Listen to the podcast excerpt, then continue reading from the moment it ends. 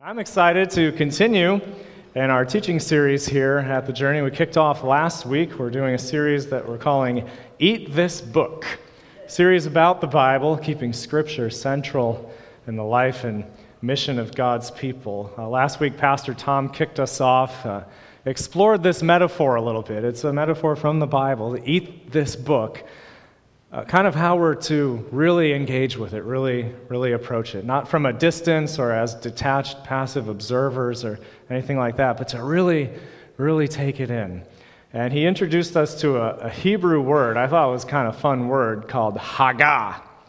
The word Hagah appears in the Old Testament.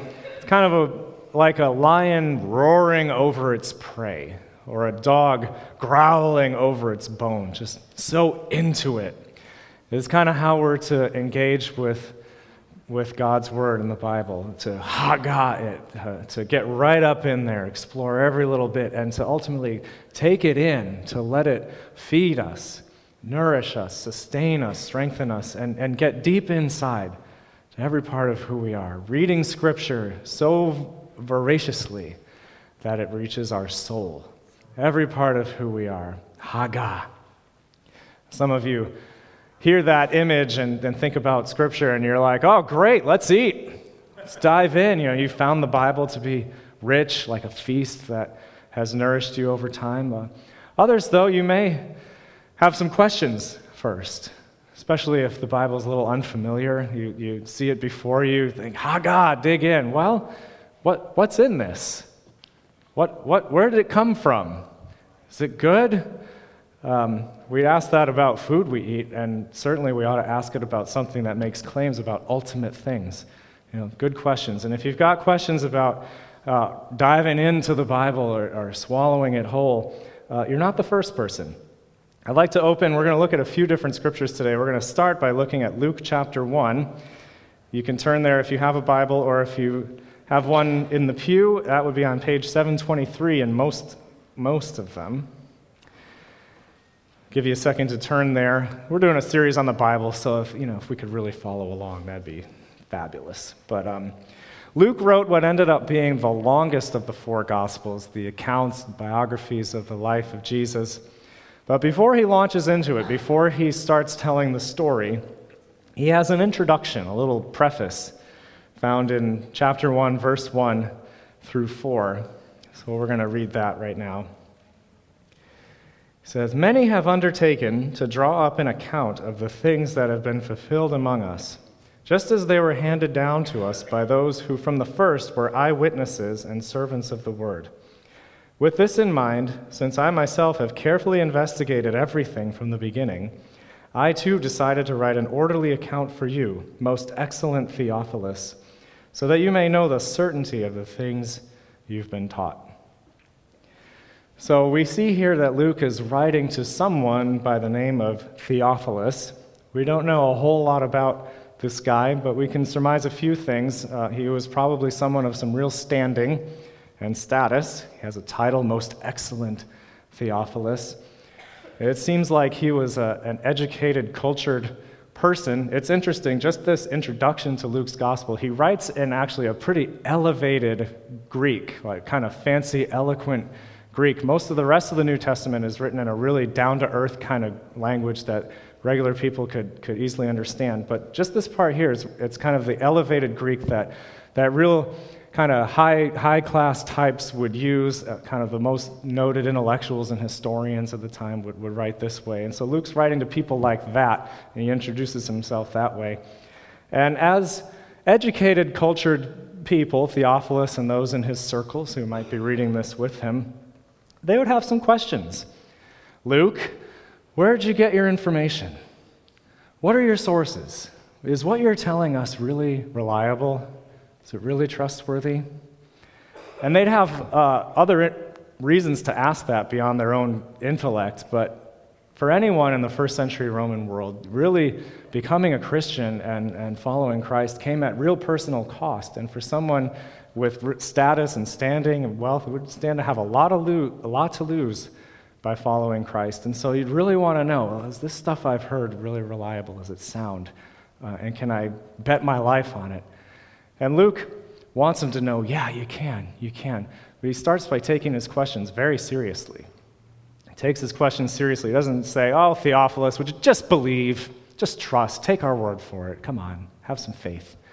No, he takes pains to, to labor, to really investigate and to, and to do diligence and to cite his sources and to let him know I've really I've carefully investigated this. I've talked to the people who were there and, and I'm, I've worked really hard at what I'm doing here. He takes his questions seriously and honors them.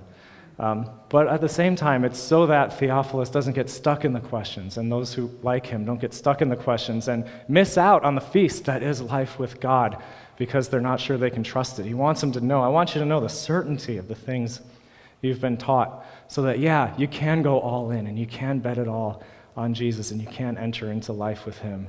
You don't have to worry, it's sound. And so, if you or, or those you know have questions about the reliability, the trustworthiness of the Bible, they're, they're good questions. They're important questions. And I want you to know they're worth taking seriously, and I hope that we're taking them seriously here. They're good questions.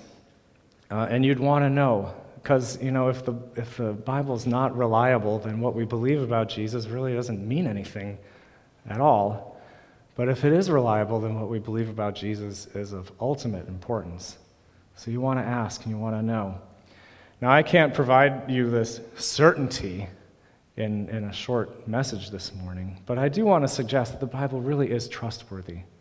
We really can trust what it says about God. And, and we'll unpack this in a few ways. I want to talk about three ways in which the, the Bible can be trusted. I think we can trust the Bible historically. We can trust the Bible culturally, and we can trust the Bible personally. Historically, culturally, and personally.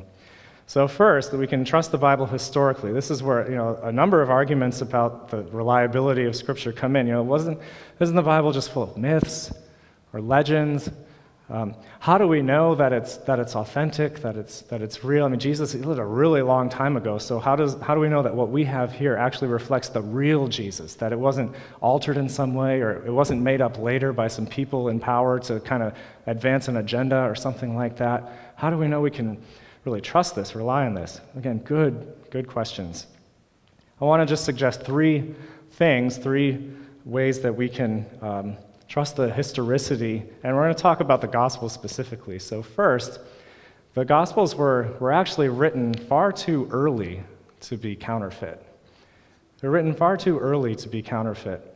Luke here, he appeals to the, the testimony of eyewitnesses, and his gospel was written sometime around in the 70s AD. And it wasn't the first one written, but it was still written within the time span, the lifespan of people who were actually around during the events that he records and who could have easily disproven uh, things that he's talking about. The Apostle Paul, elsewhere in the, the book of 1 Corinthians, he refers to Jesus appearing to 500 of the brothers and sisters, many of whom are still alive, as if to say, you know, the people who are around for this are still around. You, you can ask them. Uh, but the New Testament really was written largely within the lifespan of people who, who were around for the events recorded. So, quite close to the actual events and not much, much later trying to figure out what happened. There's also a, a chart I want to show you here, hopefully not overwhelming. This may be way more information than, than you need, but to illustrate, this is just kind of a list of a, a, number of different widely regarded works of ancient literature that are held up and esteemed in Western civilization, New Testament being one of them alongside others, and kind of listed here when, when the things were originally written and then when is the earliest copy that we actually have? Where does that date from? And how many copies do we have? So, for example, Homer's Iliad was written originally around 900 BC. The earliest copy that is in possession of people was dated from around 400 BC. So 500 years passed by. So can, can you know that the words we have are the, the actual ones that Homer actually wrote down? I don't know no one ever really seems to question that, um, although a lot of time went by. You can see the, the gap, the time span for the New Testament is, is much, much tighter than really any of these, these other things. And so the likelihood that things altered greatly and significantly over time from the original is a lot less likely. And there are an incredible number of manuscripts from New Testament books that are available. There was a time hundreds of years ago when the most recent copies dated to like the fourth century, and so it was easy to imagine oh, was that just something that people made up later? But more recently, a lot of manuscripts have been found that are much, much older than that, and there are so many of them, and they're all in agreement with one another and with what we have here handed down. So the likelihood that things were kind of doctored and altered over time from the original it, is not much of a case, really. And the point being, you know, if we trust these other ancient works um, from an academic standpoint, the, the New Testament actually holds up as well or better from an academic literary standpoint than many of these things. And it should, and it matters that it does. Now, at the end of the day, if I found out that Homer didn't actually write the Iliad, still a really great story. Doesn't affect my enjoyment of it. Or if I found out later that, that Caesar kind of fabricated some stories of battles in the Gallic Wars, what do I care? I haven't actually based major life decisions on any of those works, but I have on the New Testament. And I've thrust my hope and my trust and my future into believing that what it says is true. So, I, in a way, I really want to know that it is reliable. I want to know that it is sound, and have found it to be so. Uh, and one of these reasons is, is it's written really quite early to be a fabrication. Second thing, the historicity, is that the Gospels really are, in many ways, too counterproductive to be fabricated. If they were a work of propaganda to try to kind of sell people back then on an idea, on a figure, on a, on a God, there's a lot within the Gospels themselves that kind of work against it, that aren't all that productive. Um, we see Jesus struggle in the Gospels. We see him uh, strain. We see him the night before he went to the cross actually kind of ask if there's a way out. Um, if you were to kind of fabricate a, a, a bulletproof deity uh, to impress people by, you probably wouldn't include that. All four gospel accounts are, are kind of unanimous and consistent in claiming that the first witnesses to the resurrection of Jesus were women, written at a time when the testimony of women was not valid in court, not, not recognized as something to be listened to. And so, if you're to kind of make up some sources like, oh, so and so said that this is true, well, this is not the way that you would go. And the apostles, kind of the pillars of the early church, uh, some of the people who wrote parts of the New Testament, in the Gospels, they often come across as complete idiots like really dense, slow to learn. They bicker and argue. They're petty. They have prejudices that, that don't go away overnight. Um, so, all of this stuff, the, I think the most sound reason why it's all included is because that's what happened. Not because of propaganda, not because of, well, if we were to really make up a story to sell people, let's do it this way. You wouldn't do it this way. It's most likely that, well, this is honestly what happened, and so that's, that's been recorded. So, too close, too early to be uh, made up, too counterproductive to be fabricated, and finally, the Gospels are, are too detailed to be legend. It's kind of an easy thing to say. Oh, isn't the, the Bible just full of legends, myths? Well, if you've actually read legends and how they sound, they don't really sound at all like how the Gospels are written. And one of the ways is the Gospels are incredibly detailed. There's details in the story that, frankly, seem like extra, like, like what does it even matter? And we're used to that as 21st century people. If you've ever read a novel, they're written very detailed, lots of description of the characters, of the setting, the places, the people. We get a lot of detail. We're used to that. But at the time the New Testament was written, nobody, nobody really wrote like that. That's a much later genre, and, and myths and legends didn't look like that at all. It's pretty unique. Now, C.S. Lewis, who became one of the 20th century's most vocal defenders and arguers for Christian faith, actually came to faith pretty later in life, and he had been an atheist, and he was a professor of ancient literature. And the thing that turned him from atheism to, to being really sold out for Christianity was analyzing the New Testament alongside other ancient literature. And this is one thing he wrote. He said, I've been reading poems, romances, vision literature, legends, and myths all my life. I know what they are like. I know that not one of them is like this. Of this text, there are only two possible views.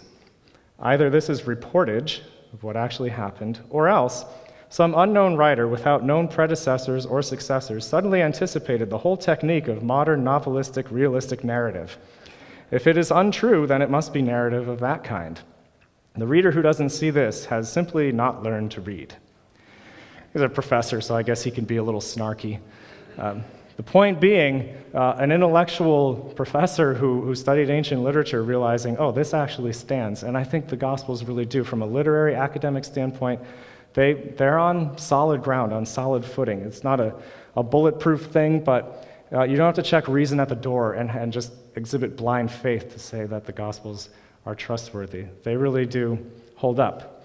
And we are just talking about the Gospels, but that's kind of a big deal. They are at the heart of what the whole of the Bible is. And the Gospels themselves assume the reliability of the whole Old Testament as we have it as well. So I think we can trust the Bible historically. Second, we can trust the Bible culturally. We can trust the Bible culturally.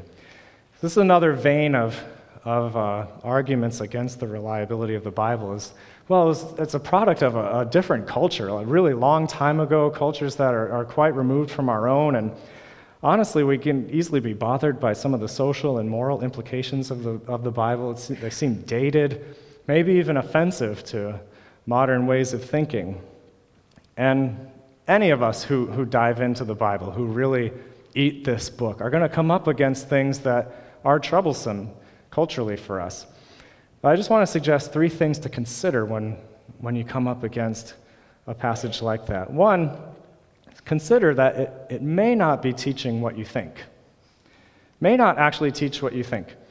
Here's an example. So, in the Old Testament, the, many of the heroes of faith, the pillars of the people of God, they, they display some horrible behavior. And a common theme in many of the, the sort of heroes of the Old Testament is uh, polygamy. And polygamy with kind of a misogynistic overtones. They, they took multiple wives for themselves. And you read that and you think, oh my gosh, like that, that is offensive. And I've heard people say, oh, I could never trust a book that's just so patriarchal and supports things like that. And I understand, but think about what is it actually teaching, though? The Bible it has, devotes a lot of space to that sort of behavior, describes it, but it's important to know the difference between what's descriptive and what's prescriptive in the Bible. Where, where is the Bible just describing life honestly and brutally as it is, life in a fallen world, and what is it prescribing as life that God intends and that God calls us to live? In the case of polygamy, the Bible is brutally descriptive uh, of this aspect of life in a fallen world, but in no way does it condone it or promote it. Every time you see it happen, it actually turns out pretty badly it's in no way an endorsement of this as a, as a way.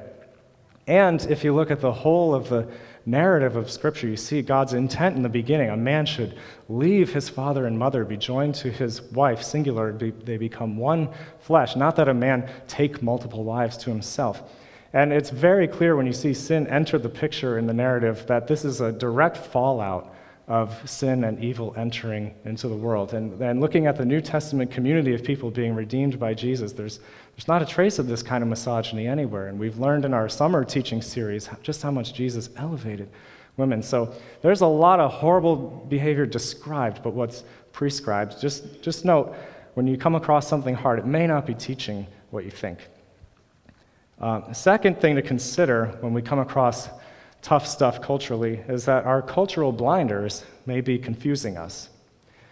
It's easy to be confused as 21st century people living where we do when we read a, a, text that is a product of a different time and place with metaphors that perhaps we might hear and think one thing, but the author meant something else. We all have cultural blinders through which we see the world. We have deeply ingrained ideas, habits of thinking, ways that we just assume stuff about the world maybe that we're not even aware of, but it affects how we see things. And sometimes they get in the way of us seeing what's really there.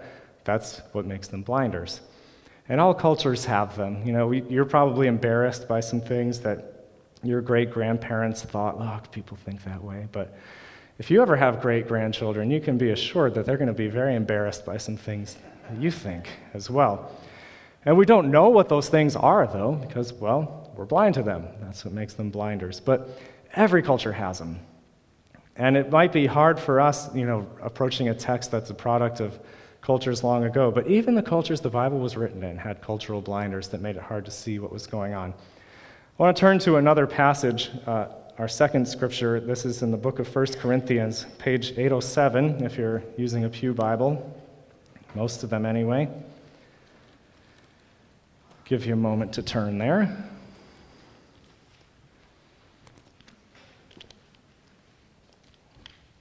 And we will pick up in verse, uh, chapter 1, verse 22.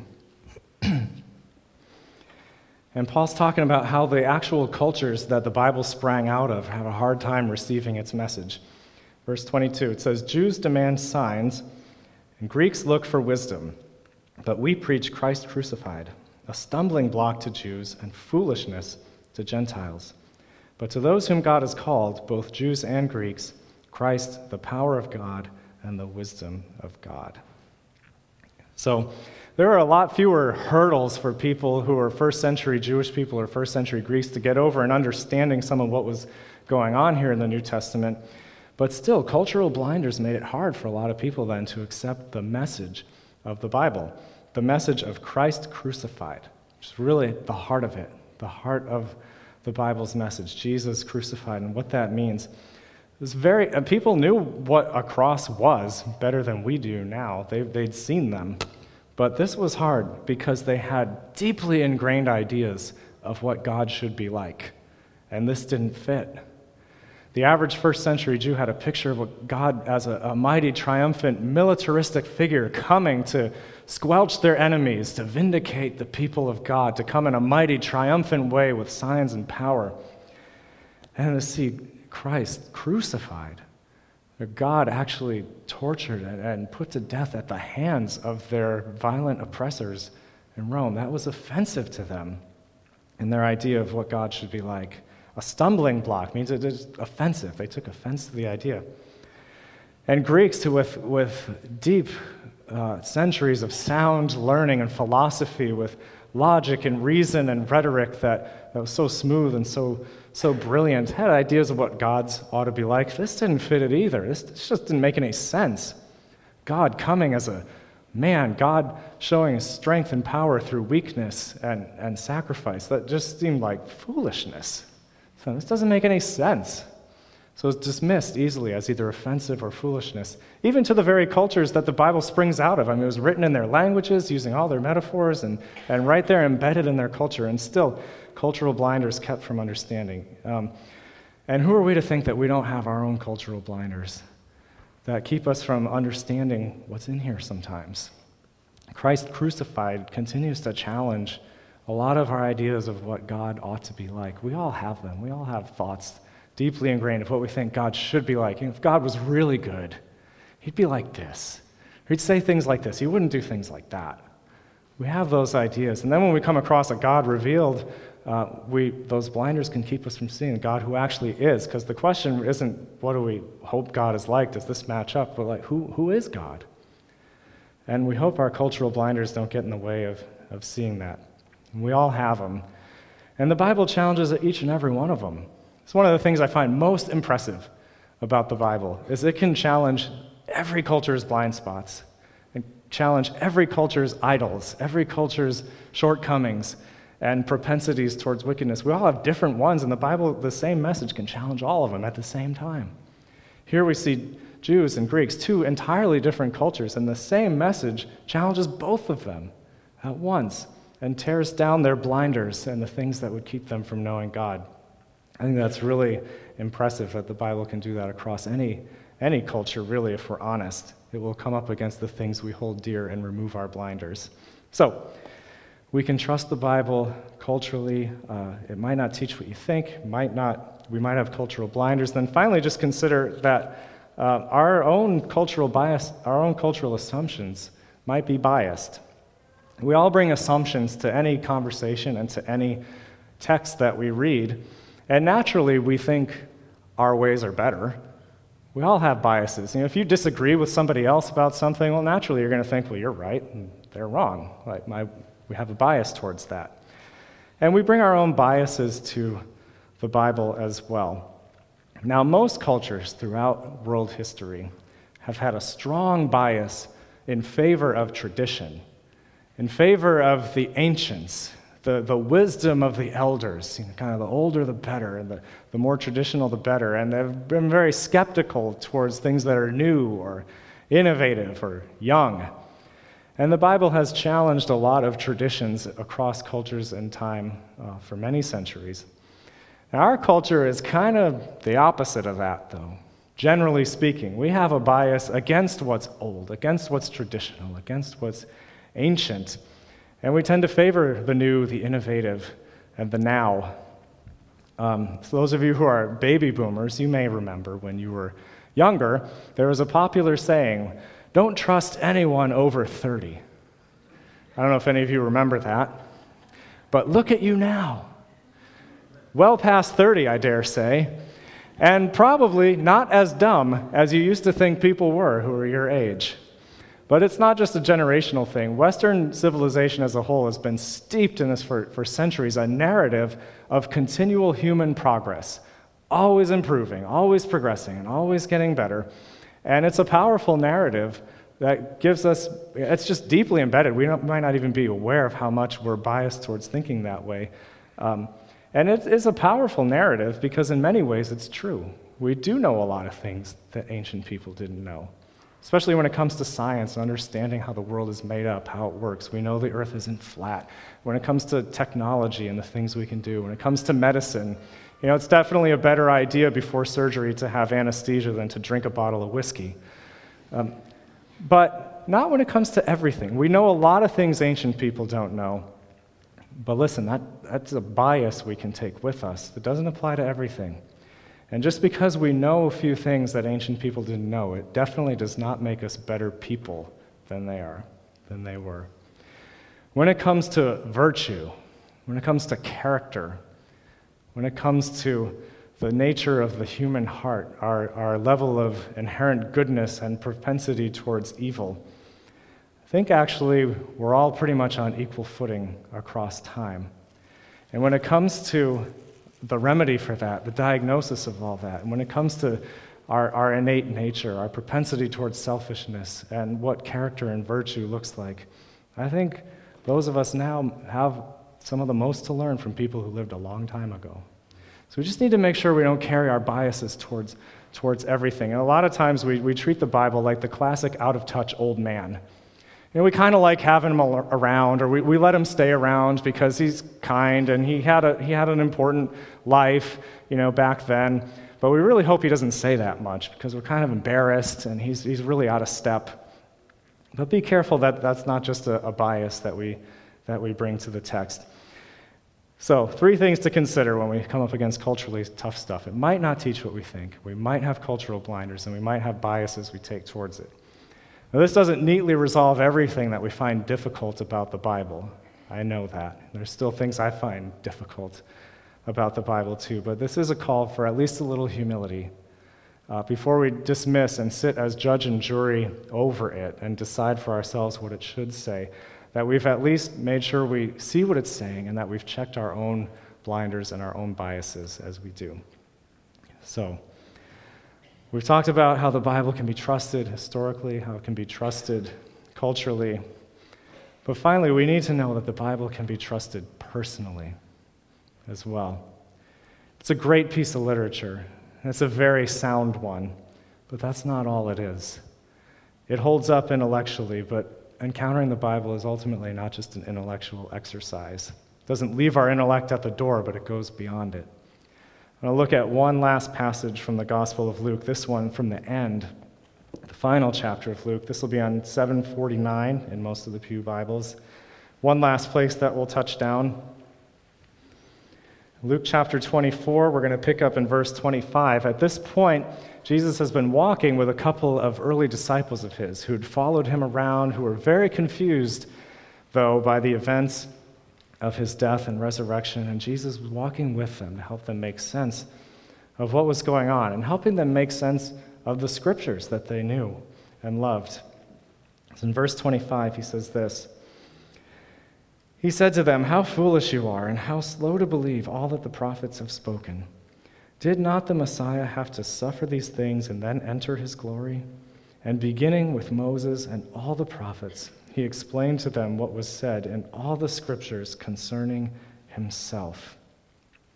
And then skipping down, verse 32, now these disciples are kind of unpacking this encounter they've had with Jesus, and they say, they asked each other, Were not our hearts burning within us while he talked with us on the road and opened the scriptures to us? What we see here is as the scriptures are being opened to these disciples, what they have is a personal encounter with Jesus. Not just more knowledge or more understanding, although that undergirds it, but they have a personal encounter with Jesus that changes them forever. And it happens as he opens the scriptures to them. But the point is not just to, to worship the Bible. We don't worship the Bible. We sang earlier, I'll forever worship Christ. Worship Christ. Although many Christians kind of come dangerously close to worshiping the Father or the Son and the Holy Scriptures, as if the Bible itself is God. It's, it's not. It points to Him. It points reliably to who God is. It shows us who He is, that ultimately we love God, surrender to God, worship Jesus, and put our ultimate trust in Him. And it all points to Him. That's what He says. Beginning with Moses, all the prophets, He explained to him what was said in all the scriptures concerning Himself. All the scriptures, what they do ultimately is point to Jesus. Point us to Jesus. Show us Jesus. Draw us to Jesus. Whatever it is, just the accounts here in the Gospels of, of his life, his teaching, his words, we get, to, we get to see them, we get to hear them, know who Jesus is. What comes later helps us interpret those events and, and understand how to live in light of them. In Revelation, we see the future, the coming of Jesus and life forever with him. But before all that, it all points to Jesus. As we see God's character on display in the Old Testament, we see the character of a God who's most known and profoundly encountered in Jesus. As we see mighty acts of saving and delivering and rescuing and healing, we see things pointing forward to the ultimate deliverance and, and saving that's found in Jesus. And as we see on the pages of the Old Testament, brutal accounts of life in a fallen world, we're confronted head on with our deep need for Jesus. The whole thing points to him, though, and that is the end result. Again, it's not checking our intellect at the door, but uh, it's not merely that. It's to engage our hearts in personal encounter with Jesus. Pastor Tom mentioned last week a type of heartburn that we might get as we eat this book. That some of it might taste sweet, but as it goes down, as it challenges us, as it changes us, as it comes up against our ways of thinking and being, that we get a sort of heartburn as we consume Scripture. Well, here's another kind of heartburn in verse 32. Were not our hearts burning within us while He talked with us on the road and opened the Scriptures to us? It's understanding at the deepest level, not just intellectually, but, uh, but causes our hearts to burn, that reaches deep down into our souls, our spirits, and every part of who we are, resonates as true in a way that goes beyond what we can explain. I read this week about a, an old English minister named Dick Lucas who read an essay from a skeptic who said, oh, I'd love to believe in Christianity, but what I, what I need, though, is, is a watertight argument proof without a single hole and no escaping. Then I could believe. And what Dick Lucas said in response was, I don't know if God has provided that for us. You may disagree, but what God has provided is a watertight person with no holes in him from whom there is no escaping. Jesus is the one we can ultimately trust with our lives, with everything about who we are, to give ourselves to completely. The Bible, it points us to Him. We can trust that it points in helpfully, but our ultimate trust, our ultimate allegiance is to the Jesus to whom it points. And the hope of eating this book is to personally encounter Him who is completely trustworthy, who will never forsake us, and who our lives ultimately belong to. Let me pray for us.